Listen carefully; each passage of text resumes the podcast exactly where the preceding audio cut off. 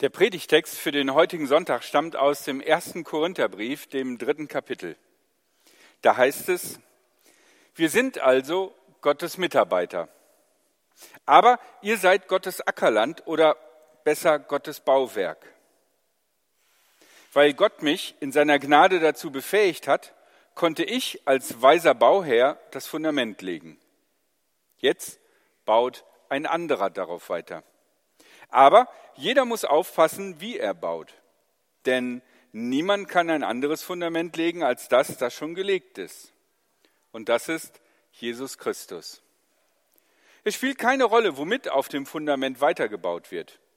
Mit Gold, Silber oder Edelsteinen, Holz, Heu oder Stroh.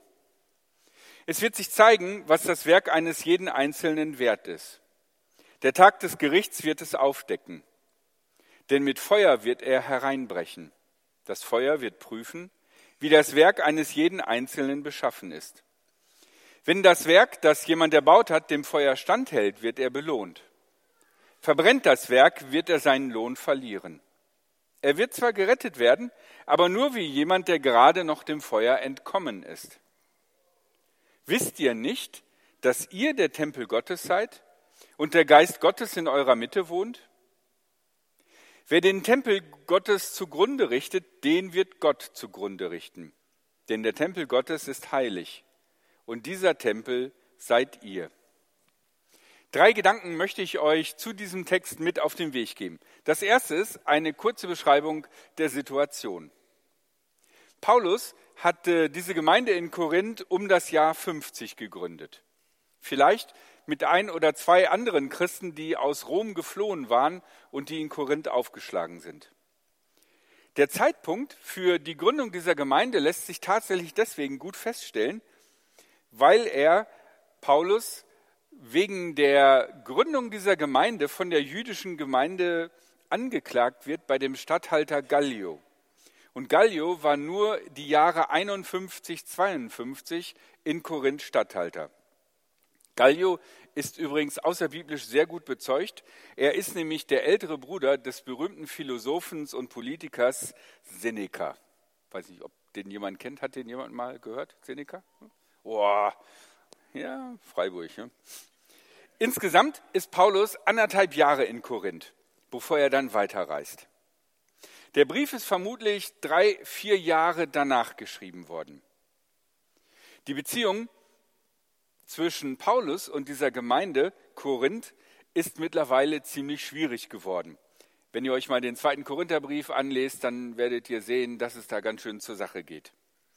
Beide sind der Meinung, dass der jeweils andere eine ganze Menge falsch macht und dass das so eigentlich nicht geht. Es geht da zum Teil ziemlich polemisch her. Dabei ist die Gemeinde in Korinth nicht die einzige Gemeinde, mit der Paulus in Streit gerät. Es gibt genauso Schwierigkeiten mit den Gemeinden in Galatien, die Paulus zumeist gegründet hat, wie der Brief des Paulus an die Galater beweist. Allerdings gibt es einen sehr großen Unterschied zwischen den Streitigkeiten Paulus und Korinth und Paulus und Galatien. Denn während er in Galatien entsetzt darüber ist, was sie machen, und sich fragt, sind das überhaupt noch Christen, ist es hier in Korinth so, dass Paulus sich und die Gemeinde in Korinth auf dem gleichen Fundament sieht. Und deswegen stellt sich für den zweiten Gedanken die Frage, was ist dieses Fundament, das so wichtig ist? Und ich habe diesen Punkt geschrieben, Jesus gestorben für unsere Schuld, auferstanden für unsere Hoffnung. Paulus schreibt, in diesem Text ganz deutlich, denn niemand kann ein anderes Fundament legen als das, das schon gelegt ist. Und das ist Jesus Christus. Dieses Fundament, Jesus Christus, beschreitet er nicht bei den Korinthern, trotz all der Sachen, die sie vielleicht ganz anders machen. Jesus ist und bleibt für Paulus und für die Korinther das Fundament und bleibt auch für uns das Fundament unseres Glaubens, wenn wir uns Christen nennen wollen. Jesus ist historisch gesehen der Ursprung und das Fundament unseres Glaubens. Jesus ist ethisch gesehen, in dem, wie wir uns verhalten wollen und was wir für gut und richtig und für falsch und schlecht halten, das Fundament unserer Entscheidungen für unsere Handlungen. Und Jesus ist, boah, da habe ich jetzt kein cooles Wort gefunden, erlösungstechnisch. Ach, das klingt doof, ne? Erlösungstechnisch ist ein echt doofes Wort. Aber na gut. Erlösungstechnisch gesehen die Grundlage unseres Glaubens.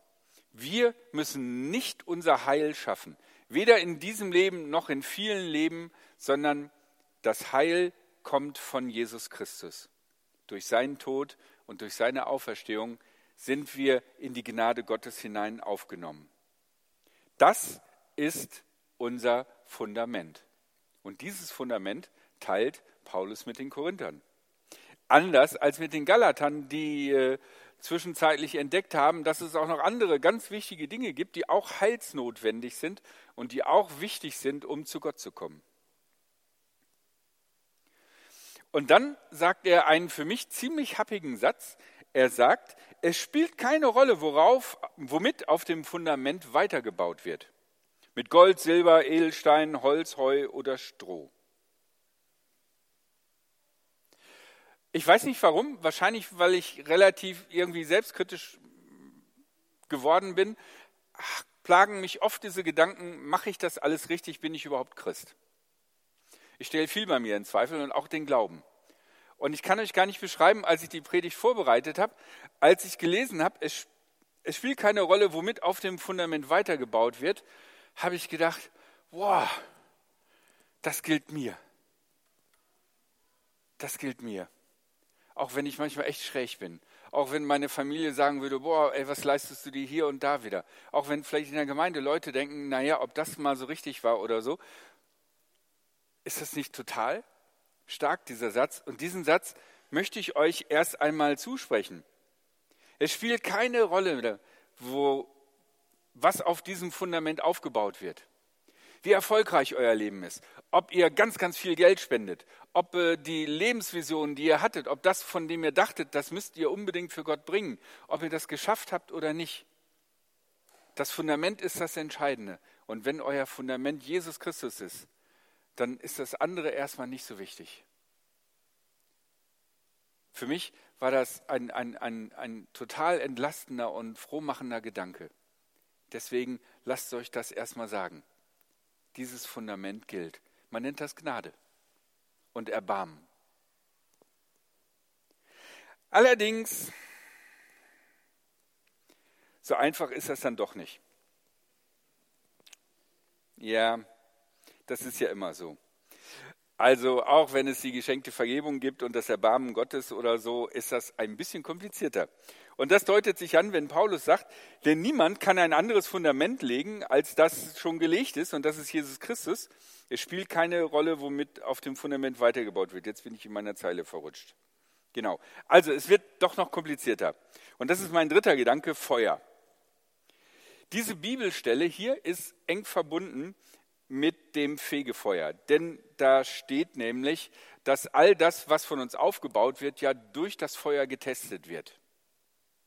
Und die Vorstellung, die im Mittelalter oder bis zum Mittelalter sich hin entwickelt hat, war die, dass äh, wir alle heilig nur in den Himmel dürfen. Und wenn also noch was Unheiliges an uns klebt, muss das weggebrannt werden. Und das wird im Fegefeuer getan werden. Und dabei haben die dann in der Kirche direkt irgendwie gesagt, genau, und das ist total schrecklich schlimm. Stell dir mal vor, du bist so eine Stunde im Feuer, aber Fegefeuer dauert viel länger, das dauert ungefähr Jahre. Stell dir vor, du bist Jahre im Feuer. Wenn du einmal nur Wasser, halt kochendes Wasser auf deine Hand getan hast, dann weißt du, was 20 Jahre sind. Aber wir haben die Möglichkeit, du kannst dich freikaufen. Und das haben die Leute gemacht. Okay. Aber wenn man hier diesen Text genauer anguckt, auch wenn dort diese Idee ist von dem, dass es da ein reinigendes Feuer gibt, es heißt, wenn man ganz genau guckt, der Tag des Gerichtes wird es aufdecken, denn mit Feuer wird er hereinbrechen. Das Feuer wird prüfen, wie das Werk eines jeden Einzelnen beschaffen ist. Die Vorstellung also, dass wir als Personen von Gottes Feuer verletzt und verbrannt und gemartert werden, ist vollkommen daneben gegriffen. sondern da steht das Werk, das, was wir getan haben. Und das habt ihr vielleicht auch schon mal im echten Leben erlebt. Ihr habt euch für irgendeine Sache voll reingehängt und dann läuft es nicht. Was weiß ich, äh, euer Chef sagt, nee, das machen wir doch nicht. Oder äh, keine Ahnung, irgendwie, man bereitet einen Gottesdienst und dann gibt es Corona und er fällt aus oder so. Also wir alle erleben doch das. Oder dass wir auf bestimmte Sachen setzen. Ich kann mich nur erinnern an, okay, ich bin schon alt, an damals, als die, die, die Telekom-Aktie irgendwie war und alle wie wild Telekom-Aktien gekauft haben und dachten, jetzt werden sie alle Millionäre. Und zack, kam die, kam die große Blase und zack, war das alles nichts mehr wert. Ja, das ganze Geld herangeschafft und gearbeitet für nichts.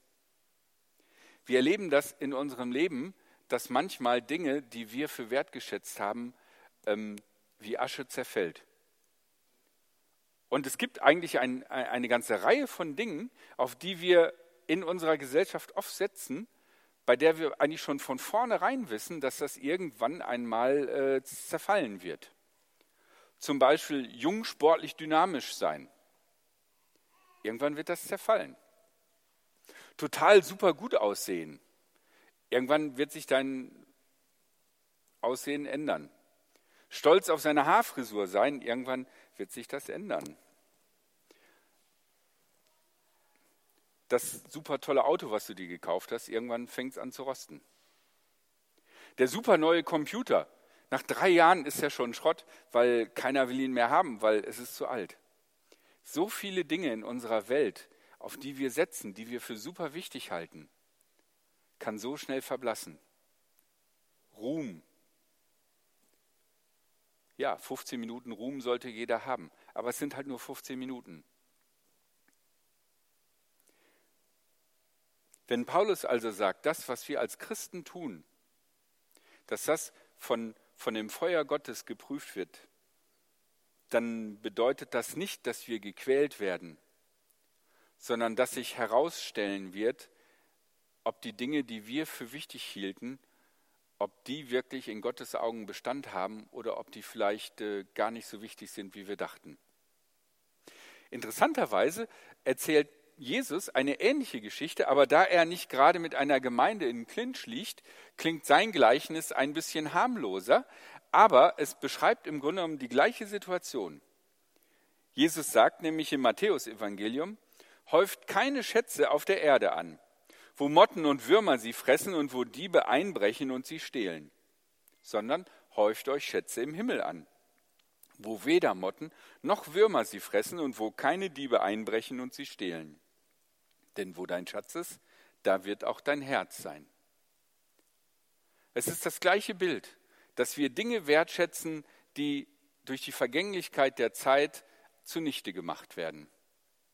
Es ist ein anderes Bild bei Rost. Äh, ich meine, okay, wenn man ein, ein Lieblingsauto hat, dann kann man unter Rost schon sehr leiden, aber Rost ist nicht irgendwie für uns in Gedanken mit Schmerzen verbunden, wie jetzt Feuer oder so, aber es ist das gleiche Bild.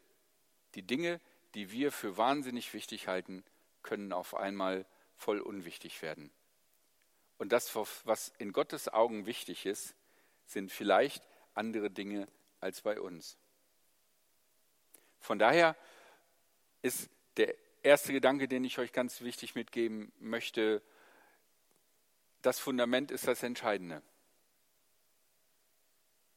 Macht euch keine Sorgen darüber, ob ihr das alles immer so richtig verstanden habt und richtig gemacht habt. Auf der anderen Seite, wenn einem Dinge sehr wichtig sind und man sie sehr wertgeschätzt hat und sehr dafür gekämpft hat und dann sieht, wie sie zerfallen, das ist ein schmerzhafter Prozess. Das tut weh. Deswegen sagt Paulus auch, das fühlt sich an so ein bisschen wie durchs Feuer entkommen. Wenn dein Haus, deine Wohnung ausgebrannt ist und all die Dinge irgendwie dein Lieblingsverstärker aus den 90er Jahren irgendwie nur noch ein Klumpen Eisen ist oder so, das tut weh. Von daher der zweite Gedanke, die Frage, was halten wir eigentlich für wichtig? Was halte ich eigentlich für wichtig für mein Leben und in meinem Glauben? Sind die Dinge, die ich für wichtig halte, wirklich vor dem, was Gott denkt, relevant, stabil, tragbar? Oder sind das Dinge, die eigentlich in der Gegenwart Gottes sehr wahrscheinlich zu Asche zerfallen werden? Ich möchte euch einladen, dass wir einen Moment Stille machen und dass ihr einfach mal das ein bisschen auf euch wirken lasst, diese Idee. Gibt es vielleicht Dinge, die ihr für wahnsinnig wichtig haltet, von denen sich es vielleicht jetzt schon andeutet, dass sie vielleicht gar nicht so wichtig sind und dass es schlauer wäre, sie vielleicht loszulassen, als noch ganz groß da hinein zu investieren.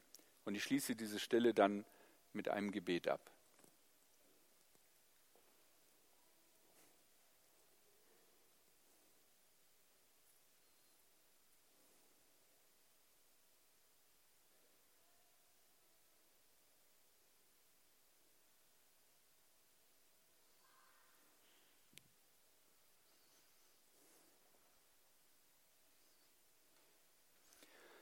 Lieber Vater im Himmel, du hast diese Welt wunderbar geschaffen und wir freuen uns dran. Aber manchmal nehmen wir auch Dinge dieser Welt für viel wichtiger, als sie eigentlich sind. Und über das Werk des Schöpfers vergessen wir den Schöpfer, dich. Wir möchten dich bitten, dass du uns Weisheit gibst, wenn wir die Prioritäten unseres Lebens setzen. Und wir möchten dich bitten, dass du uns Kraft gibst, Dinge loszulassen, die eigentlich keinen Bestand haben. Und dass du uns hilfst zu entdecken, wo wir in Dinge in unserem Leben investieren können, die Bestand haben werden vor dir. Gib uns dazu die Weisheit und die Kraft deines Heiligen Geistes. Amen.